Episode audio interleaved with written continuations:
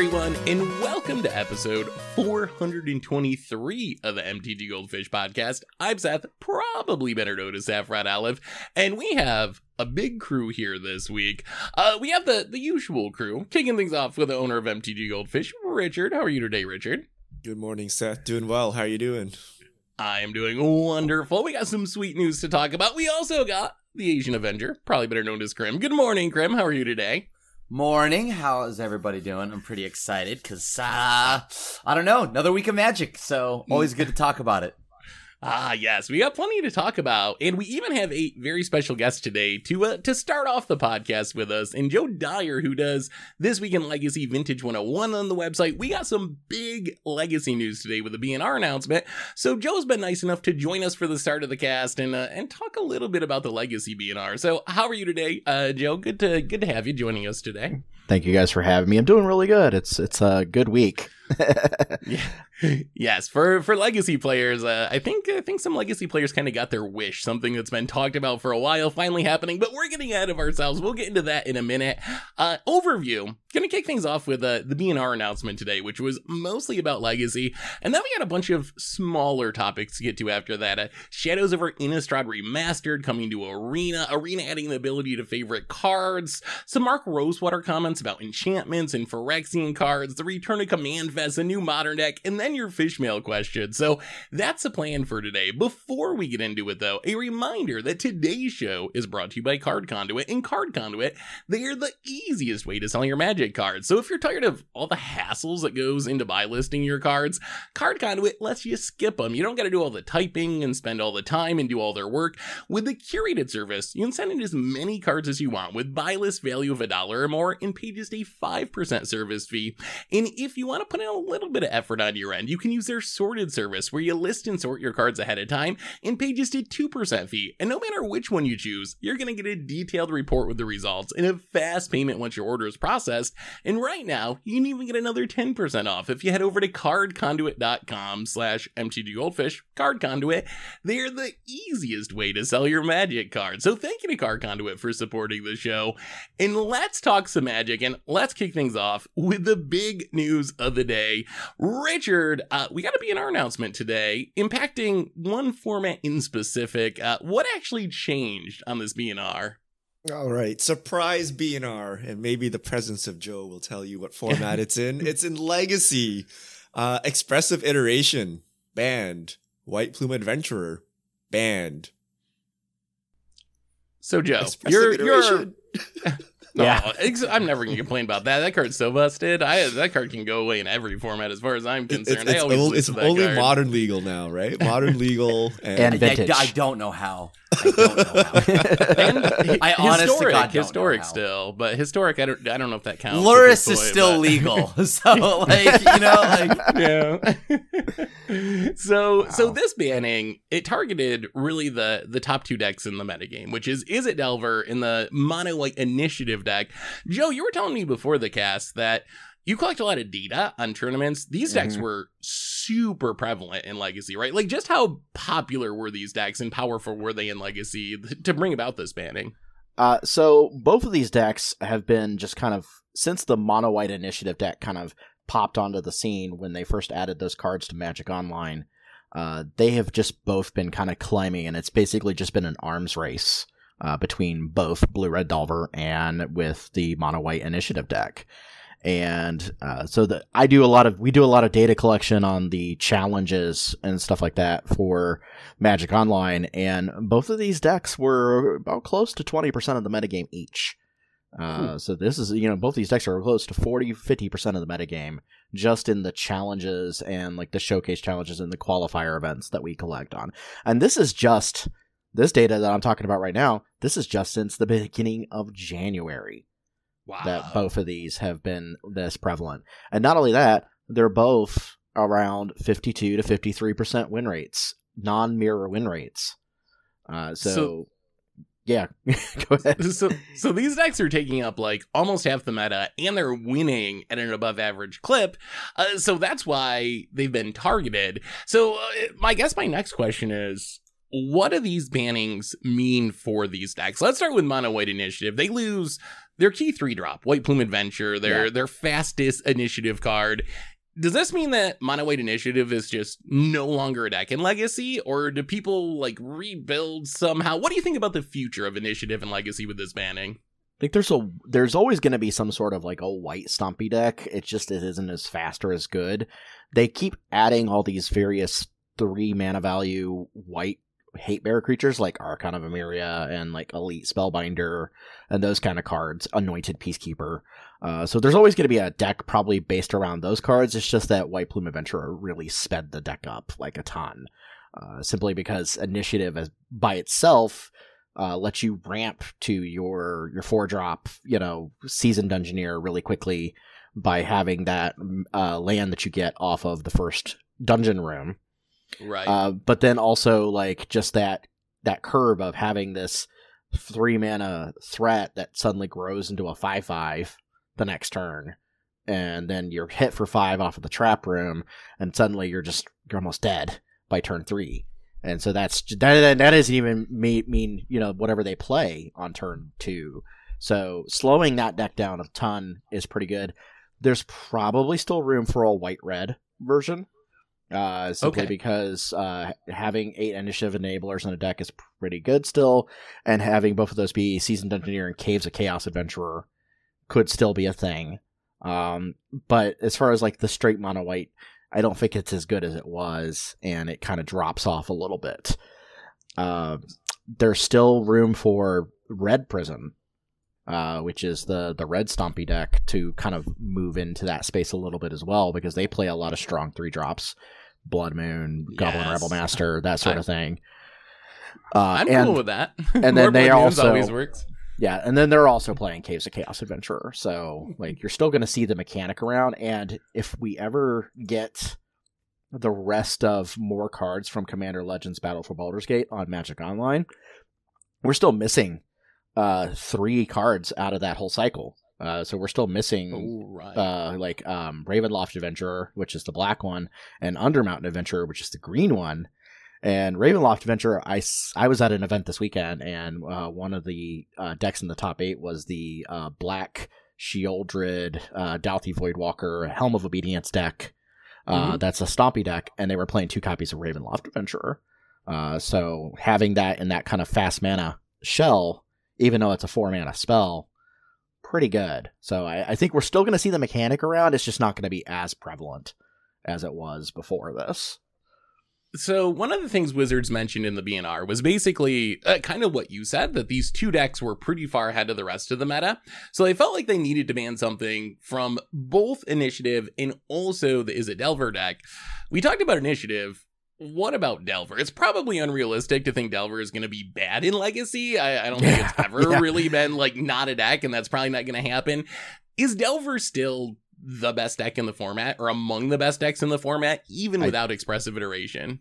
I think so. Yeah, I think it's still very good. Uh, there's, but the nice thing about that this is is that we get to uh, bring back some of the decks that were traditionally have good, uh, either even to favorable Delver matchups. Uh, one of the decks that was the problem with the the the initiative and Delver metagame was that you could build a deck that was reasonably good against Delver, but you probably weren't so good against initiative or you could build a deck that was really good against initiative, but you maybe had a poor to even Delver matchup based on player skill.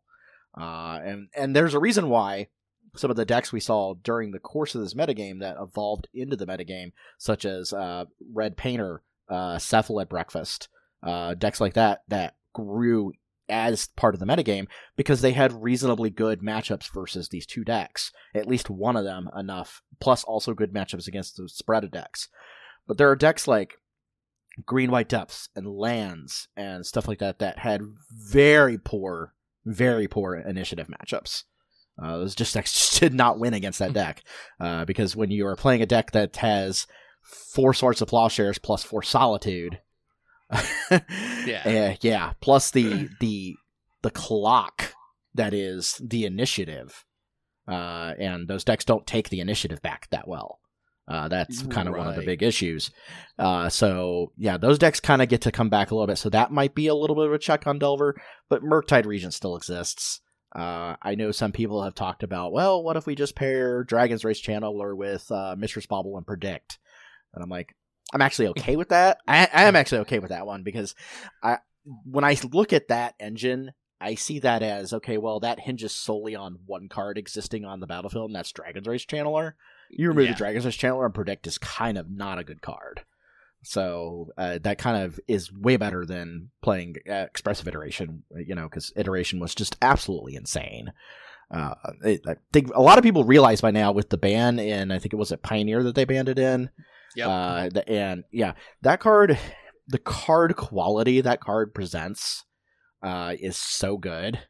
Like it's just they. It got to the point where at the end here, Delver was playing, uh, you know, four volcanic islands and a steam vents, and then they were playing Mystic Sanctuary for the entire purpose of being able to recur back expressive iteration off Mystic Yep. Sanctuary, just so they could keep casting. Because a late game expressive iteration could easily turn the game around. Yeah, easily. so much, so much selection. Being able to find exactly what you need on Right. repeat, yeah, very, very strong. Yeah. So- So, but I, I do think I do think there's going to be some interesting sh- shifts. Um, I think Reanimator has a chance to kind of shift a little bit more because they just got a brand new card. Because they just got Atraxa Grand Unifier, and Mm-hmm. so we're starting to see different builds of Reanimator show up, going back to blue black builds of Reanimator showing up because you could play multiple copies of Atraxa because it pitches to Force Will and Grief and all these other cards. So there's options. Uh, I think it lets the format breathe a little bit. Uh, I mean, I, I've heard a lot of complaints from legacy players, uh, just being at like uh, Magic Cons and so forth. Like, it seems like everyone was unhappy with where the format was. So hopefully, this is a a big positive change. And it seems like from what you're saying, it, it should be. It should give the format that breathing Yeah. room. There's going to be new stuff to explore. It's not going to be just two decks anymore. Uh, Krimmer Richard, before we let Joe go off and uh, and do some writing about the bannings for his article, which will be going tomorrow on the website. Any any questions uh, for Joe? Why we got him here? Yeah, I got a question for you, Joe. How do you feel the online metagame differs from the general paper metagame? So there's some big. I, I know the, the Yeah. data is all Magic Online. I know the data you're tracking is Magic Online. I feel that every Magic Online player has an Izzet deck, whether it be modern or legacy. Like they're just tied to this Izzet deck, no matter like how bad it is. It can have a thirty percent win rate; they'll still play it uh, because they love Delver-ish decks, even though there's no Delver in modern. Um, like is there a big difference? Is this skewed? Like you mentioned, kind of the Baldur's Gate cards missing from MODO. Yeah. Like, are, are, are we very skewed between paper and online, or are they like generally like close enough?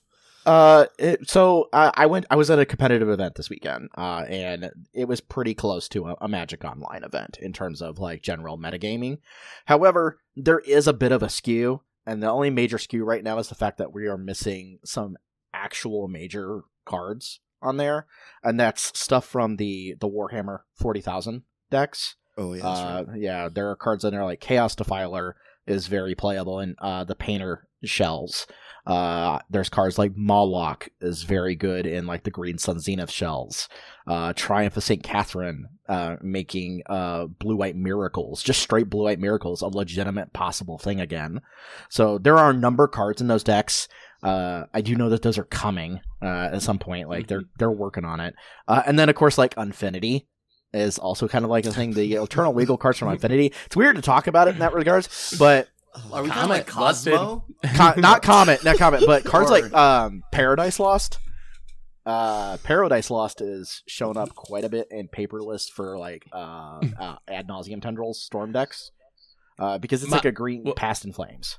M- Mind Goblin. That one. That one was all over the place. um, shout out to Peter Vanderham's uh, Esper Stellar Funland uh, attractions deck. Uh, yeah, that was a plus. like, just absolutely like four copies of Deadbeat Attendant. Like, just absolutely loving it, every bit of it. Yeah. Uh, so yeah, I, I definitely definitely appreciate. It. But yeah, there are some cards from there. Like, there's a big in for like the infect, but I think the biggest one is is Paradise Lost. Having that for like the storm decks. Uh, I don't know if it makes them better, but it, it's definitely a really good card. Like it's like six thousand times better than like Past in Flames. Like it's just absolutely absurd. Past in Flames is like, oh, I get back to cast some spells from my graveyard. Paradise Lost says you get back like twelve cards from your graveyard to your hand, and it's like, oh, okay. so yeah, that there is that, and then there's still some older Commander stuff. Like we're still missing parts of the Commander Legends set that they keep adding every every set release. They keep adding more and more. Like I said, we're missing the rest of the Adventurer cycle. Uh, we're missing cards like Sailor's Bane, which is kind of like a Delvery kind of threat. Uh, we're missing cards like um, was that uh, Abdel Adrian Gorion's Ward, which is basically like the white World Gorger Dragon card. so Yep. uh, that that card's missing, and that card's really good. So yeah, there's just tons of stuff that's still kind of missing. So there is some skew, but I think the Warhammer decks is like the biggest skew, and I think once we get those onto Magic Online, uh, I think that'll be like a big, you know, push that'll help things a little bit more for like bringing the paper and the online metagame. The other thing you have to think about too is that paper metagames tend to shift a little slower, especially in local events uh, local events they tend to shift, especially if they're um, sanctioned events uh, due to card availability, you know, card prices, that sort of thing. You know, reserve list being what it is. You know, the person that has their, like Richard said, that person that has their their blue red Delver deck, you know, or whatever it looks like, you know, they're just going to add new cards to it every so often. Uh, but that's going to be what they're going to play because they own Volcanics. And they can't Yep. switch to playing like Doomsday or an ancient tomb deck or Hilariously, Paper Legacy is essentially the same as Magic Arena. like when you talk about how people can't Yeah. switch decks. Yeah. The Yeah, just- reserve list and Arena are roughly the same, actually. Yeah. so you just don't switch there too often. But uh, and Magic Online is a little bit better at that because uh, of the rental services allowing people to switch on the fly, and people try things a little bit more. I find on Magic Online, you get these uh really these high class like legacy players like uh Matthew Vook uh and stuff like that who are trying very very very strongly to upset the metagame in any way they can and they're dipping into really niche cards to do so uh so but I, I do think with Phyrexia, I think we got a lot of new cards, and I think that'll help. I, I think just the, getting new cards in general is very good for the format, and I think we'll see more uh, stuff come up. I'm sure. I'm sure Mercurial Spelldancer, honestly, we'll see quite a bit of play now that we have this weird area where Delver can be ex- uh, explored again. Yeah, I've I've seen seeing Mengu. Manguchi. Yeah, Yeah. be very high on that card in Legacy. It, it's honestly really cool. I've I've gotten to watch it uh, see play a few times. Uh, I've been like really super high on Atraxa. I think Atraxa is like just like one of the best uh, new giant fatty creatures in existence. Uh, that card just I, I I got absolutely slaughtered by that card on on Saturday. I was playing against Reanimator and they put one of those into play and they drew seven cards off of it.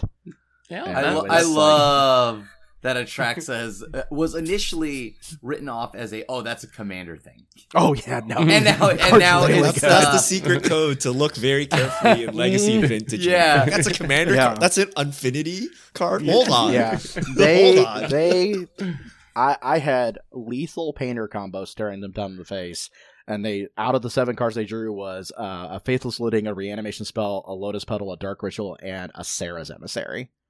And I, and I Yep. just lost on the spot. They just they reanimated a Serra's emissary and named artifact, and I did not draw anything else. So yeah, it, it looked really good, and I was just like, okay, yeah, this card's absolutely absurd. Like, and and the fact that it it's it's not just the fact that it's like good in like a reanimator type shell, but like it's good to put in with like show and tell. Uh, it's green, so you can natural order for it. Uh, Wow. It pitches to every relevant force in the game that's playable, like force force of uh, will, negation, vigor.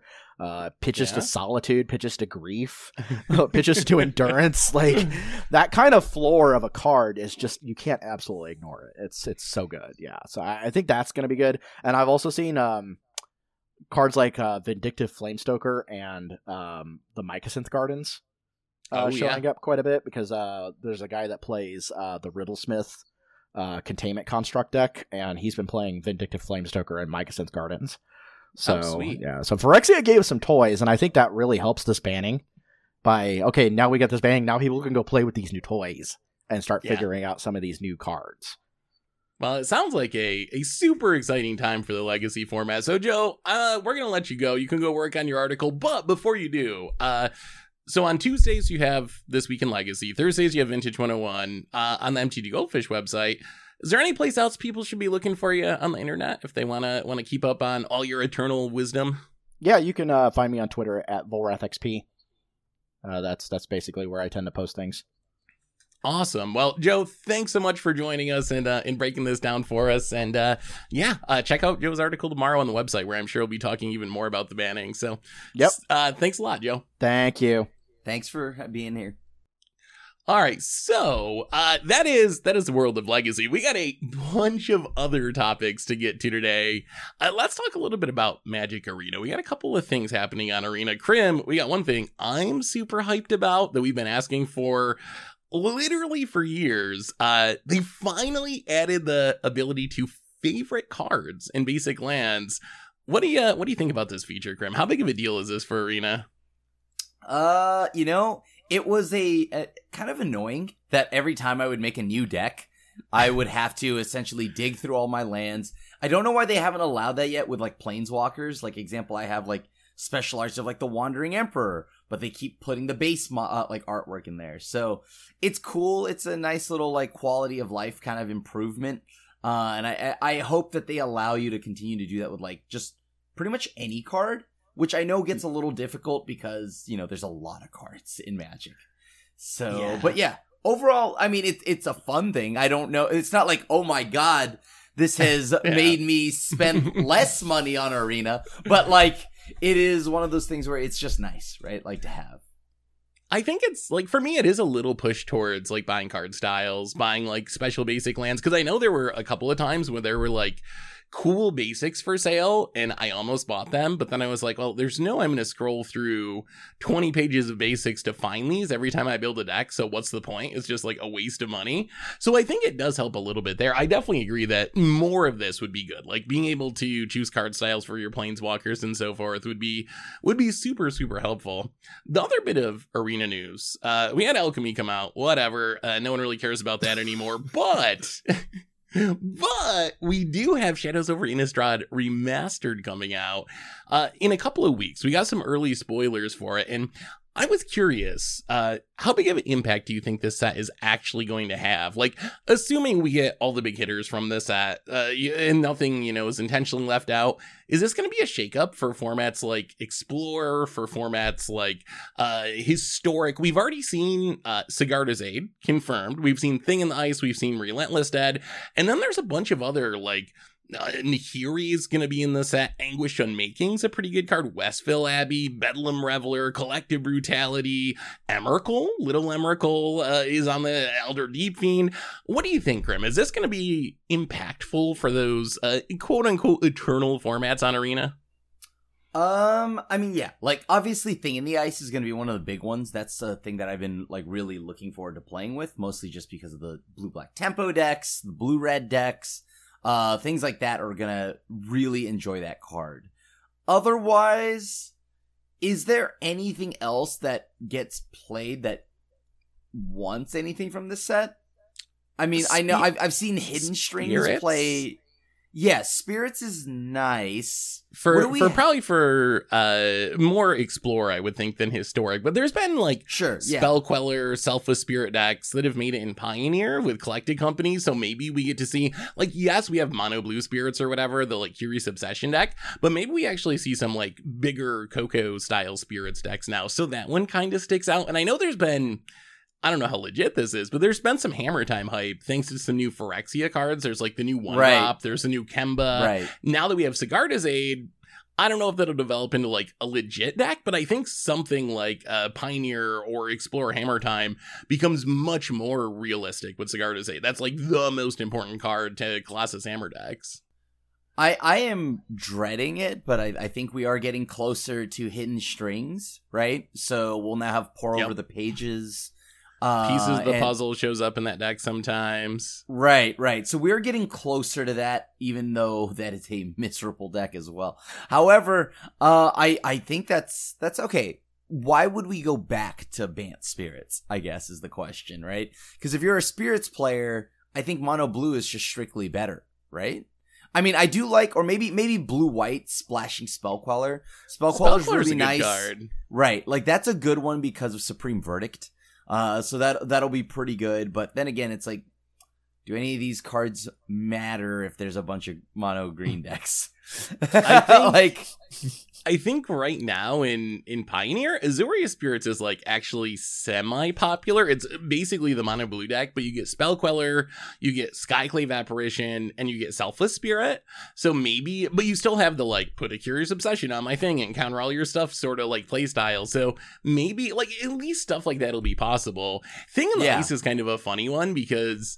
Yes, that's a big missing piece of like the Arclight Phoenix decks, but still no delve cards like still no treasure cruise still no dig Yeah. time and i think those are like the biggest missing pieces for something like uh in Izzet phoenix style deck in pioneer and those at this point we still don't have those coming to arena Yeah, well, that that's gonna be the one of the bigger things for Phoenix decks. But the nice thing here is there is the Dimir decks, the the tempo decks, the Dimir mid rangey decks, if you would.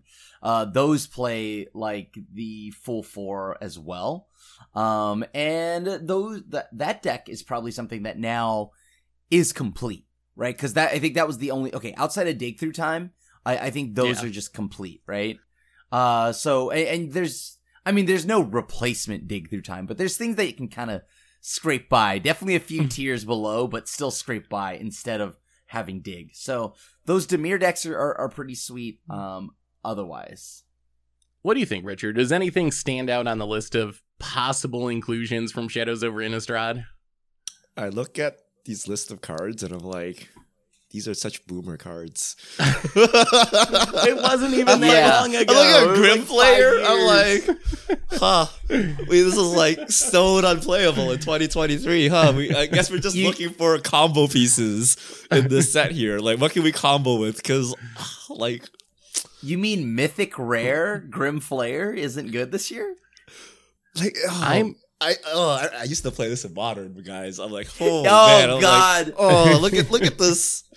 It's just so fair and underwhelming. It feels so so old. I, I don't know, man. Were you doing uh, what is it? L- l- lingering spirits or what? God, I forgot lingering what it was. souls? Lingering yes, Souls. Lingering Souls. The lingering souls. Yeah, yeah, that's terrible. that is some good It, it was actually a real. So there was a time in modern where Yeah. you went Abzan to like grind out everyone else with your lingering souls tokens. Okay, Krim, that was a Yeah, real. I know, strategy. Yeah. I know. Yeah, and then you how's- you siege Yeah. rhino them to top it off. Oh baby, yeah, you can you can pitch lingering souls to your Liliana. The tokens soak up your opponent's Woo! Liliana's edict. It was, it was like so good. Actually, the big question I have for you guys about this set though, uh, Emrakul the Promised End theoretically should be one of the chase cards in this set. As far as I'm aware, there's no cards on Arena that let you control your opponent's turn. Do you think they will add Emrakul to Arena? And Oh, do you think. Arena will be able to handle you playing with your opponent's cards as you control their turn? Because I was, it's pretty clunky on MODO. It seems like it's gonna like how are they gonna do it on Arena? Like, do you think there's any chance they leave Emrakul out just because they don't feel like programming a Mindslaver effect? Well, that was going to lead to the next question, right? Because you still had from what Amonkhet remastered, there are cards that were omitted from that, right? Like Fraying Sanity, things like Yep. that. Yeah. Yep. So, so that obviously as mill guy, I de- that was one of the things I wanted to play with. But so, but now I'm wondering what happens in this set. What's the card that's randomly going to get left out? And as sad as it sounds, is Emrakul one of them? No way, right? Like that's the the Shadows of card. Innistrad card. Yeah. It is, Right, like- yeah. There's no way. Although I have to imagine there's something that's gonna just get uh, like like left out. I don't know, Voldaren Pariah or something like that. Uh, that that we just aren't thinking of because I'm curious what card is getting left out from this if there is one. Well, you know there'll be some because they're taking two sets and mashing it down into one set. So just like Right. by the numbers game, some stuff's gonna get left out. Hopefully, it's like random bulk rares that no one cares about and no one actually remembers. But we saw with Fraying Sanity, like that's an actual card that people want to play with. I think Fraying Sanity they left out because they printed Burvac like almost at the same time. It came out Oh. right alongside that Jumpstart, so I think they didn't want people like uh, whatever to cannibalize the Jumpstart with Fraying Sanity. But uh, what do you think, Richard? Are we gonna get? We gotta get Emrakul, right? You must. You must. We must. It, would be such an I- epic fail. Like here's Yeah, like the, the literal the box, the, the like the booster box has Emrakul on it, right? Like that's the Right, chase right. card. If you for whatever reason Although it was banned.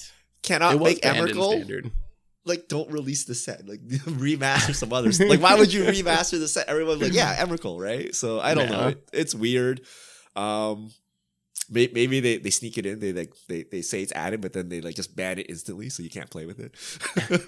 like oh, it's unfun because the client doesn't work, but we won't tell you that. Uh, but I, I, I have faith. They I, I think you will switch perspective to your opponent, so you'll just play as if it's your deck. and then it will Oh, that would be sweet. back. Oh, that would that would be actually way smoother than how they do it on Magic Online. Yeah, That sounds complicated though, so I'm not I'm not sure they'll be able to pull it off given that they can't just add random cards, but they they must. If they cannot, this is like a colossal failure, right? That means And- like two sets from now there'll be new MTG mechanics that Arena won't support if they can't even support like handling someone's turn.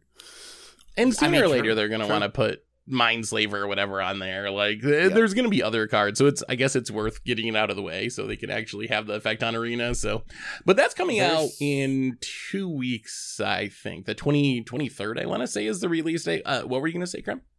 Oh well, I was gonna say yeah, like that, like the there's still a few other cards that I'm worried about whether or not they get added. I think Ooh. Emrakul is too big to not like like not include, right? So we I, I get that, and and we'll obviously get Liliana Last Hope, right? That that's what I'm hoping Yep. for. But I'm wondering because this is something. Yeah, exactly. Eh. Uh, I am hoping though that w- legitimately we get Geier Reach Sanitarium and summary dismissal. Oh, are you going to build These- Narset Lock, Krim? You, Yes. You're going to build the Narset Lock Yeah, deck. so I know you. One hundred percent, I'm gonna build the Narset lock deck. Are you kidding me?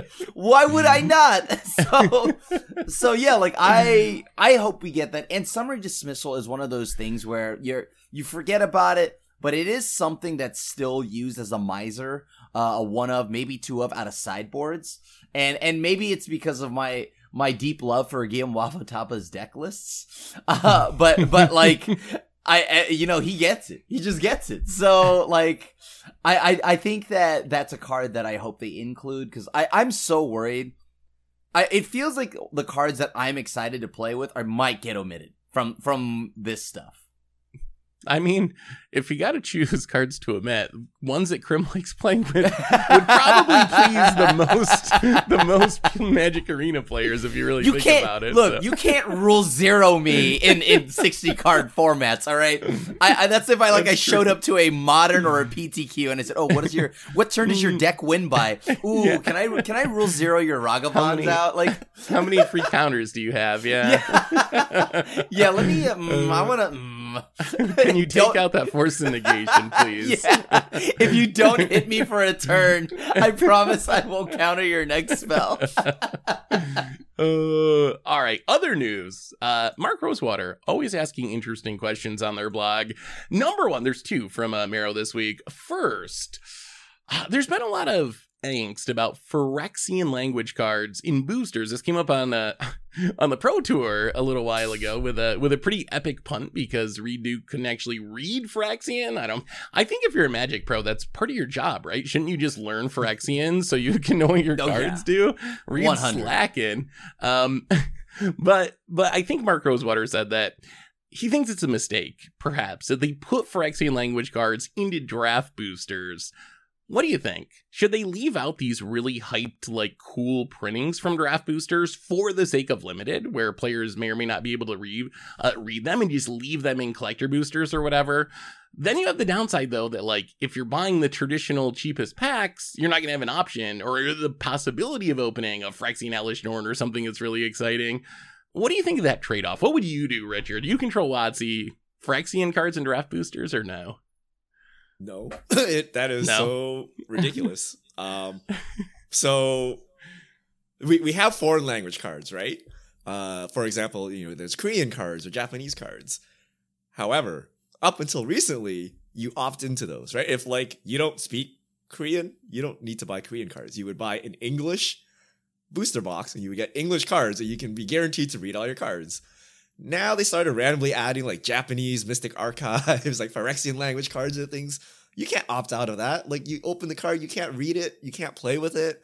It's very difficult, right? And so the the existence of these cards is fine, but the fact that you can't even opt out of it when you're buying a product uh, is weird. Uh, draft boosters is supposed to be the cheapest thing to buy. I, I don't know, right? Like there, there should be some base product where everything is readable Mhm. and of the lowest price, so that if you just want cards to play with them, you're good to go. And if you want fancy versions, you have uh, collector boosters. Set boosters supposed to be the non-draft version, so I'd argue that set boosters shouldn't have these special versions either. Uh, but I don't, I don't know. But even if you wanted to add special versions to these things, you need to get unreadable cards out of it. Like why Phyrexian language cards, right? Like get them out of it. Fun story. I was opening my set booster box from um, Phyrexia Alls One. I pulled a Phyrexian Plains. My wife is like, "What's that card?" And I'm like, "Ah, ah," right? I'm like, wow. I'm like, this is this is the problem, right? Like she knows magic, she knows what the white is, but the art is like too distracting, and she's like, "What's this language?" And like, "What the heck is this thing?" She thought it was a like art card or something, right? And I'm like, like how can you how can you do this, right? So yeah. I, I think Phyrexian is cool, but they should be like secret lairs or like something special that you buy and not into your base products. And you don't need to anymore because we have draft boosters and set boosters Yeah. and collector boosters and secret lair drops. Like they can print all the cool things and not have it be an issue with people opening draft boosters or drafting them. Like I think if you're going to make something called draft boosters, you might as well focus on making sure they're as good as possible for limited because that's what they're designed for. And part of someone being able to sit down and have a draft is being able to actually read their cards and know what they do. So I, I would definitely lean on that side too. Uh, what do you think, Grim? I mean, uh, I, I don't I don't play limited, right? Uh, so is it so, because you like, can't read the cards? Yeah, exactly. Is that the issue? yeah, yeah. I, I don't play limited. I couldn't read the cards to begin with, so for me, Phyrexian is just whatever, right? Like, oh, cool, more things, more cards I won't read. so this is great. I I get it though. I understand like why you wouldn't want that because like you know if, if example, uh, like you know how like a new player they go and get into the game, they open this and it's like, oh, what what does this card do?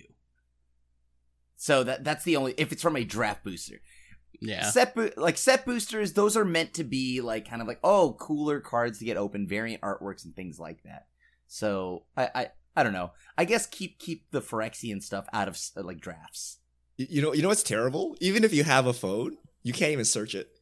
What are you Because searching? you can't read it to look What do it you up. Google? Yeah. right? You're like, What I does this card do? Right? Mm-hmm. Like that. That's like how bad it is, right? You need to have a friend that can recognize the art, or you need to like Google image search the art or something, right? Like you can't. There's nothing to Google. There's not even like letters you can type, right? So yeah, it's it's weird. So, question number two for Mark Rosewater. And this one, we don't know Mark Rosewater's opinion on. He just posted this. It's just a just a poll on his blog. And the question is, should enchantments have their own frame? And the options are yes, yes, but only when we're in an enchantment set of uh, essentially, or no. Do do, uh, frames What- even like What does this mean? well if you artifacts think have you about- mean like the frame. the bestow creatures or whatever have like that? like Yeah. weird- legendaries have like their weird frame bestow creatures have their own frame artifacts i don't Planeswalkers, think artifacts, do that we do, currently right? planeswalkers do i don't think artifacts do anymore wait then what well I, I guess i don't know i guess maybe it's not their own frame but it's like their own like you could tell what's an artifact right like it just Can you? looks like a What, what Yeah, about the is it just because of the color tell? like Yeah, like- because like- it's like gray Yeah, it's like grayish, right? It's like more of a you could tell which one is an artifact, which one isn't, and then if you if you start getting an old border, right? Obviously, you can definitely tell. But like like current day, like I, I feel like artifacts definitely have a look to them. So Rabbit And I- Battery has its own like it Yeah. yeah like a red card. It has like a a gray outside and Yeah. the red is inside. Correct. It's like a very light. It's almost like pink, right? so, So I- does I this think matter anymore should. though like here so here's my here's my problem like I think borders used to signify something, but now there's so many special borders and borderless and like masterpieces. Do borders even signify anything? Like, I feel like we're past the point where you can recognize a card by its art or recognize a card type by its border. Because there's just so many special versions now that that trick doesn't really work anymore. At least most of the time. I don't know. To me, that's That's true. Uh, but that, I that's I don't against care, special like- treatments. But I, I look at it more f- through the lens of like having just recently to explain uh magic cards, right? And like how to get into it, right? Like I think it's easier if people if there's a certain type of border, is there not? Like, oh, enchantments look like this, artifacts look like this, planeswalkers look like this, right? I don't know. I mean, I still think there's a merit, uh, definitely a merit to uh, having enchantments look a specific way. I would say, I mean, I think that's true. I'm not like against it. I just feel like visual cues have gotten a lot weaker in Magic in the last couple of years because there's so many weird printings that I don't rely on them as much as I used to. Yeah, I, I like the journey into Nyx, where like you had enchantment creatures, so they Yeah. had like a special frame so that you knew that hey, this creature is like something special. I mean, it, it goes back to like Dryad Arbor, essentially, right? Where you hide the Dryad Arbor in your lands or whatever, and then people think it's a land or something, and like what you're really complaining about is like the lack of visual indicator that like hey this thing is whatever or even like the green reach creatures right like you don't know they have reach if you had a visual indicator, it would clear that up. So I imagine the, the focus is like if you had disenchant and there was like a 10-10 creature, enchantment creature, that you didn't know you could disenchant it, you would feel bad afterwards.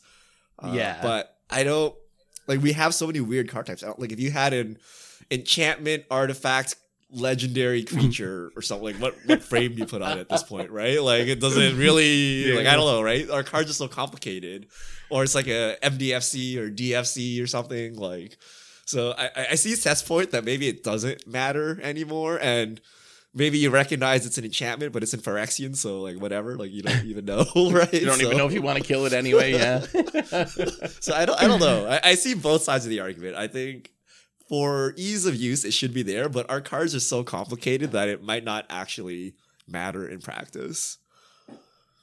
So news. Uh, we have the return of Command Fest. We haven't had Command Fest since pre-pandemic. I want to say maybe there was one during one of the like lulls in the pandemic. But anyway, Wait, did- Command Fest. Are, Didn't we do go we to have one? one, Krim? Yeah, We- we literally that went to go to one. Fest? I'm confused. Yeah.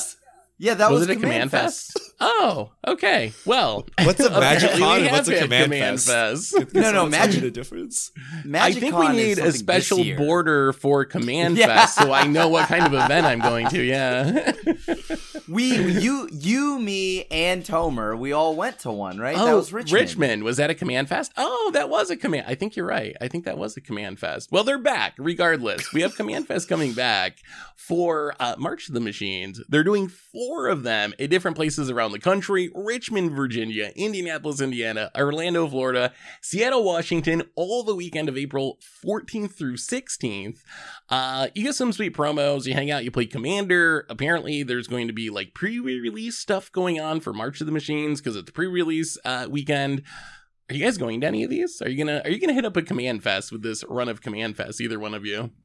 Uh, I probably will be. Um, I, I, I am definitely looking to go back to either Richmond or or Seattle. Most likely Richmond. Um, and just because like to run it back, Richmond was fun last time, so I I, I didn't mind it. I, I really liked what, what was happening in Richmond last time, and it's nice to. I I also think I like because like Richmond is away from like the city life. So I get, oh, I get to like, You get to go out in the country. yeah, I, I get to actually. People in did Richmond you all know? Is it in a legit city? Yeah. I will say I couldn't. I could not get an Uber to the airport at like 6 a.m. That just did not exist. There were no Ubers in the city of Richmond, so I had to get a taxi. is it considered a suburb or a city or a rural I, area? like- I, I wanna s- it- it's like- I think it's like the biggest city in Virginia or something. It is like a city, but it's like a oh, million Yeah. people or Oh, something. no. A little All over the a million people. unsubscribes coming from Virginia. We Hey, love you, hey, Virginia. I loved Virginia. I loved it. Okay, I'll have you know. Okay, maybe I. It sounds bad, but look, coming from LA, where I don't even know what a tree is, like, like, it's nice to know that I can actually see a tree. I can also actually get take an Uber and have it not cost ninety dollars to go 5 miles. Wait, is Uber cheaper? Like, yeah, i- is dude. by wait, I, didn't, I didn't know it was actually. have you ever city. have you have you Ubered in LA? Yeah, Like, but two- I thought that was just surge pricing. You're like, it's LA five dollars. LA Two minutes later, it's like ninety six dollars. I'm like, what happened here? Some I concert just ne- let I, out. I, I have never seen LA not be in surge prices, dude. Like I am I am talking about like LAX, right? If you go for five, like anywhere from LAX, even if it's five miles from it, it's like seventy dollars. So it's nice to go uh to like Richmond and just get away from it. It's a lot more spacious. At least I speak from a point of view where it's like San Francisco, LA. It's way more Yeah. spacious than those places. So No, It- it, it's it nice was really take- cool. Like driving in from the airport, it's like rural almost. You're like driving through like woods and trees, and it doesn't feel. But it's only like I don't- ten okay, minutes okay, from Krim, the city. I, I get. Like, if Seth says this place is rural, I am very suspicious It's because not. Seth. I mean, Seth I- lives in the I middle of nowhere, and if he's calling right? this place rural, I wow, I, you know what? That would mean Seth definitely knows what he's talking about. That's the Seth. yeah, I'm an expert. I'm an expert. Yeah, Yeah, yeah. rural. you gotta, you, gotta, you gotta bring your axe out there. You know, you, gotta, you need to chop down some trees. You know, like the city was like super nice though. Like I had good Uh. food, everything was close. So I might do Richmond again. If I do one, it'll be Richmond. That's the the easiest Yeah. one. Plus, I think Tomer said he was doing Richmond, maybe. So I don't know. Maybe we, I don't- maybe we don't- run it back to run it back in Richmond uh, for another did, year. Did they say why they're all on the same weekend? Like, why don't they just put them on different weekends? So if you wanted, you could like do the whole Go to tour more of than four one. command fests. I think it's to be so that the entire community from all coasts pretty much get to celebrate March of the Machines or something like that all at once, right? But what I'm what I was thinking is like I don't know, I mentioned in our little like group chat thing, it's just like there could have been something cool because they're all happening the same weekend where like you have one I don't know it, it's not CDH, but like it, something cool that could sync up all four events that would happen. Like, hey, maybe a commander player from each city get together and get in a pod, right? Like, Yeah, like no, I- it, I- it should be like Twitch plays commander, where like your Right. whole con controls one deck, and you all Right. play against the other Magic Fest or Command Fest. Like, Right. That would To be epic. prove, yeah, prove the, the, best fact that command they, fest. they had four of them simultaneously happening and nothing to link them across from each other is kind of a letdown. I know that, that they're all put on between like four different companies, right? Like it's like yeah. different like like like event companies, but I don't know. It's overarching. like it's magic in the year of multiverses and everything. Like how? How do you not? March of the what is it? Machines? I keep calling it March of the Multiverse, but it is March of the Multiverse. We're, if if Thalia can ride the Gitrog monster, why the hell can I? Who can we not have? Like you know what I mean? Like It would have been it would have been cool to have some sort of tie-in, I think. But I, I think the idea was also just the pre-release thing. I think they really want to hype up like pre-release weekend, have these big events. I don't know if you remember, like this might even be before my era. I never went to one, but do you remember when they had like regional pre-releases? Do either one of you go to those where they would have these like just massive pre-release events for when a new set released? So it Yup. kind of I think is maybe trying to like replicate that feel a little bit with some commander thrown in, which I think The- is a cool idea. the difference is we know the cards now. Yeah, that is So- that is a little different. so the appeal and why it was so wild is just because you had no idea what, what was in them, right? Like he's like, oh well, all right, sure, let's see what we get. Uh, all right, I got I got one more thing I got to ask you guys about before we get to fish mail. Uh, Richard, you're our resident mono white expert. So I was playing modern the other day. Well, actually, no, I was writing the I was writing the finance update, and I was like, why is Shining Shoal like spiking to twenty dollars a copy? I've never seen anyone play that card.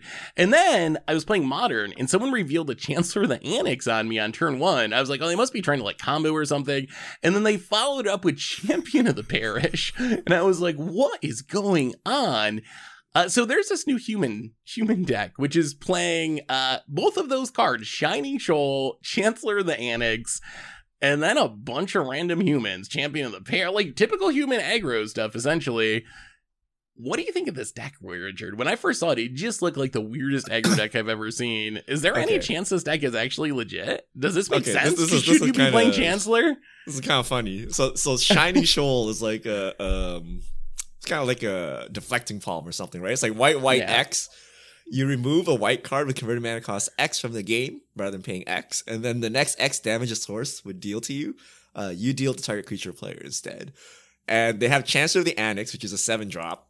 which uh, taxes one mana, uh, one on the next play if you reveal it being in the game, and Emeria's Call, everyone's favorite MDFC, uh, which is also a seven drop.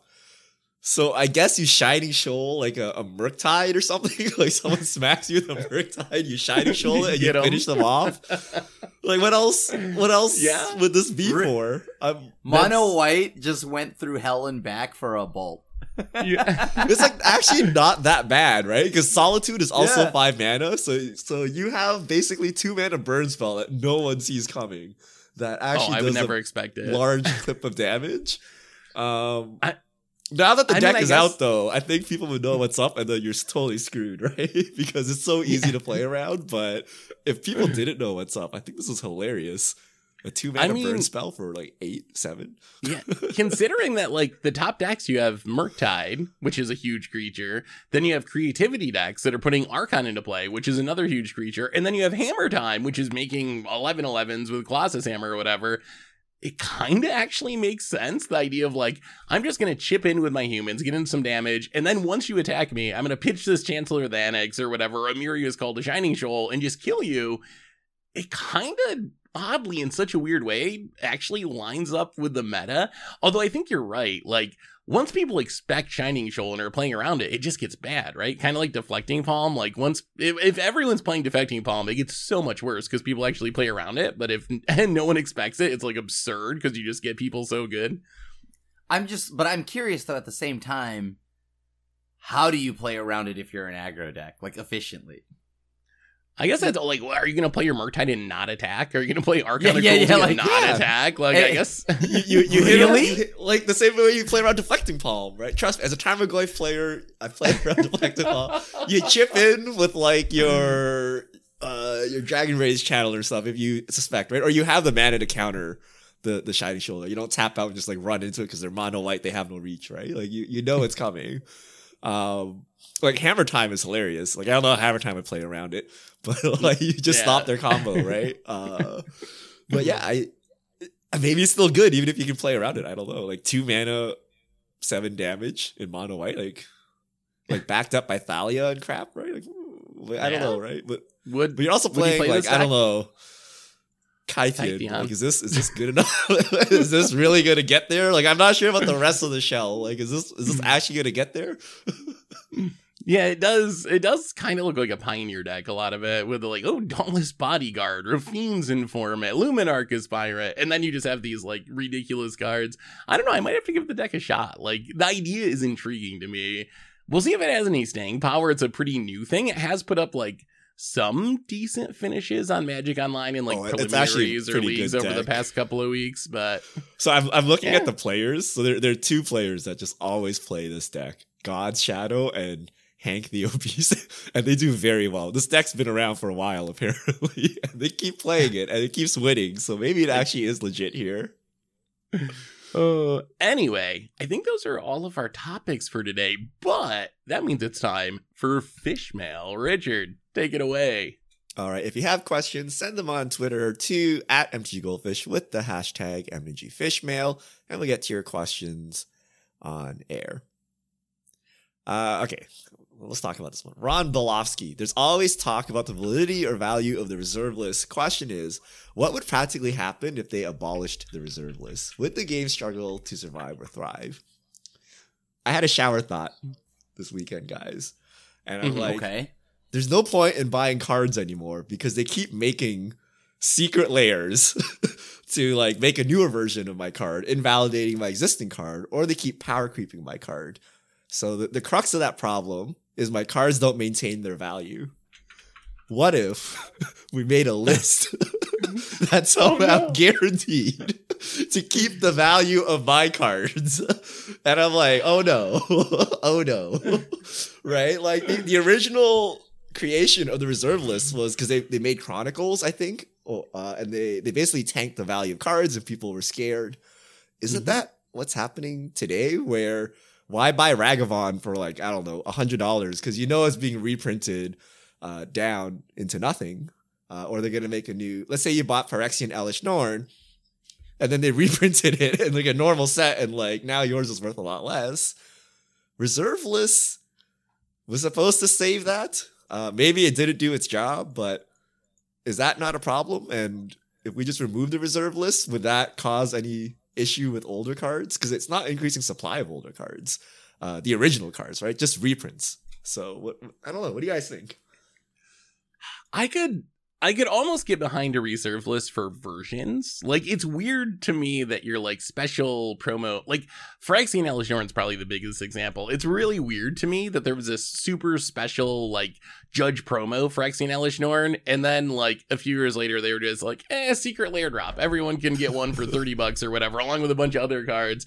I could see that. I still I see what you're going for, and I think you are right. People players want their cards to be cheap when they're buying them, but then expensive when they're selling them, and you just can't have it both ways. So I think there is, I don't know, I think there is a concern about about cards dropping too much because it does like do what is happening to you. It just like takes away people's confidence for buying cards at all, which isn't a positive thing. But at the same time, you got to weigh that against cards just being too expensive, which also can push people away from the game. So I think there's got to be like some sort of middle ground there. And I don't think adding to the reserve list is a solution. As far as older cards, prices would drop. Like your revised dual lands are going to get meaningfully cheaper, I think. Alpha, beta, like legends, antiquities, those sets, it's not going to do anything. Those aren't even really game pieces anymore. They're just kind of collectibles, and printing new versions are not going to have any impact. But for like random Gaea's Cradle, some random Urza Saga card that's expensive primarily because it's a game piece, that's going to drop a lot in price but is that like a negative? I i see it as a positive i think overall but maybe in this current climate where people are already feeling like you are richard like why would i buy cards because i'm just going to lose value on them? Maybe it would be too risky to take away the reserve list? What do you think Rem? wait what i still don't understand what's wrong with losing the reserve list. I guess like i i how is that bad that they're like wh- what is the risk of losing that so I guess the risk is you have a Richard who has a bunch of uh, dual lands from Revised, and he's already sure. feeling like he's already feeling like I don't really want to buy Magic cards because they're just going to go down in value, and then I'm going to lose a bunch of money on them. And then if you get rid of the reserve list, all of a sudden his dual lands are worth a lot less too, and he's just like, "Screw this game! I'm gonna go play Snap." well, okay, let, let's let's be honest here. whoa, Magic- whoa, you made it sound almost so realistic. Just for the record, I don't like the reserve list. why? Why? I, I don't know. I guess like, wouldn't wouldn't you want people to play the game? Like, if if why are we worried about someone that isn't trying to play the game?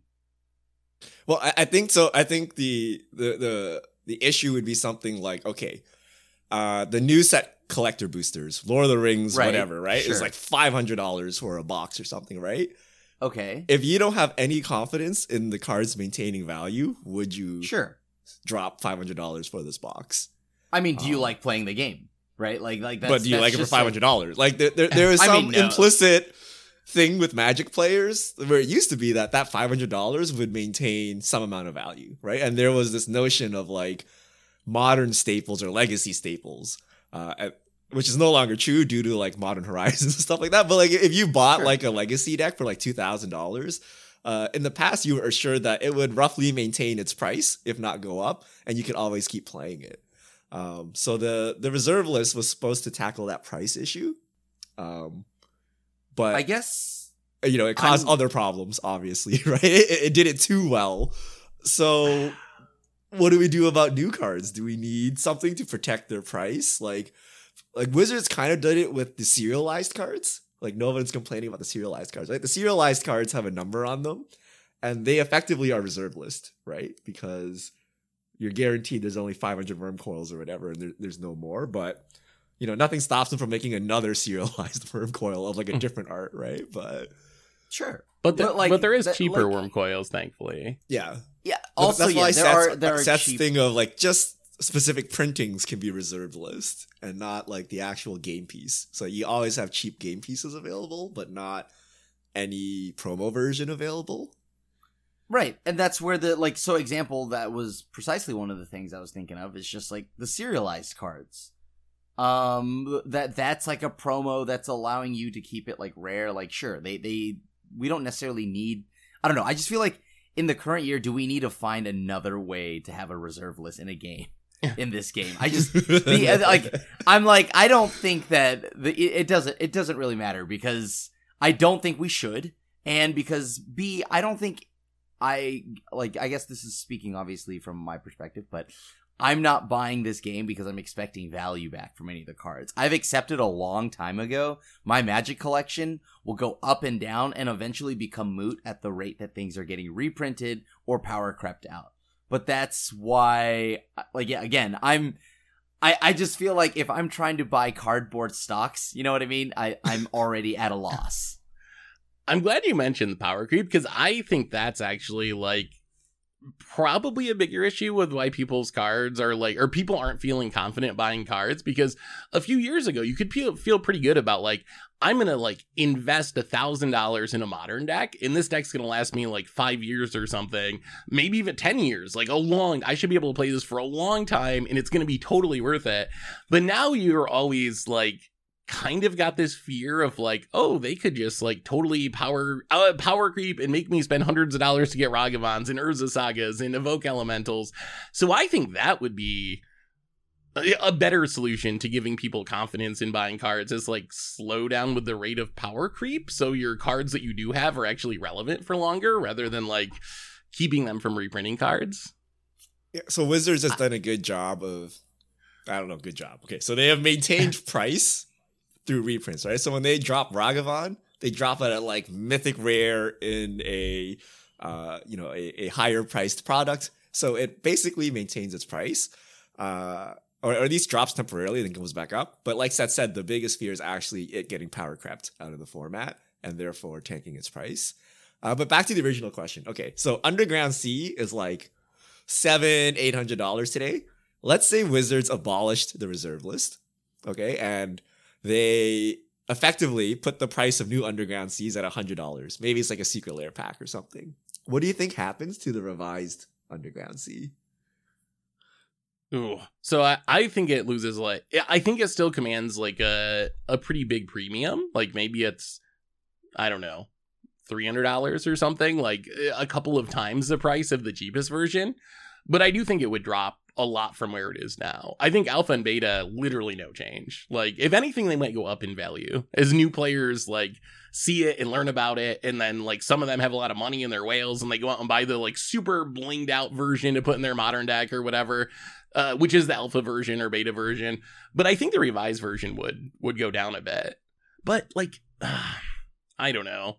I think it's worth it. Like, yes, it's like it, it's painful for people who own a bunch of those cards. I get it. Like, and I do feel bad for those people, but I think it's one of the greater good things. Where in theory, like having these cards be cheaper brings more people into the game, and like overall, even if you're someone who has a bunch of those cards that drop in value, you would benefit by being able to play more. You could actually play legacy with people, or maybe your other cards go up in value because now people are putting together legacy decks because they can actually access the format. So I think it would even out in the end, and it wouldn't be as harmful to people who own those cards as maybe you think. All right, I'm, I'm going to snap you back to reality here. 30th anniversary edition. So if Wizards ever decides to abolish the reserve list, do not believe for a second they'll sell you an underground sea for ten dollars, five dollars, even a hundred dollars. I was just that was just a thought experiment it will be seven hundred dollars. Like they, they will manipulate. It'll be like a super duper mega mythic once in the case per continent type product, and it will end up at like seven hundred dollars to maintain the price. Like when they printed their proxies 30th anniversary, they made sure to keep the price um, equal to the existing collector's edition, right? Roughly.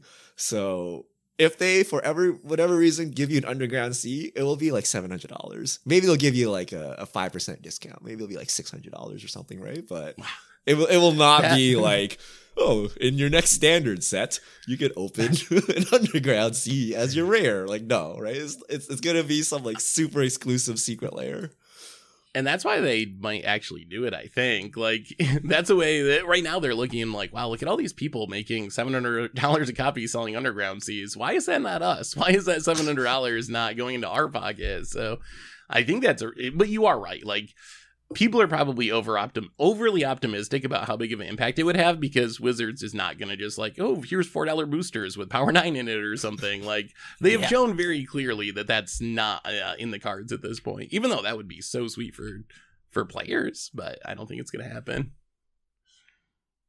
All right. So sweet. Thank you for that thought provoking fish mail. If you have further questions, send them to That's a at good MTG Goldfish with the hashtag MTG Fishmail, and we'll get to your questions on air. And I believe that brings us to the end of episode 423 of the MTG Goldfish podcast. So, Richard Grimm, thanks for hanging out. Thanks to Joe for joining us. Thanks to Card Conduit for supporting the show. And of course, to everyone for listening. And we will be back next week to talk about whatever goes on in the world of magic. So, until then, have a great week, everyone. And this is the crew signing out.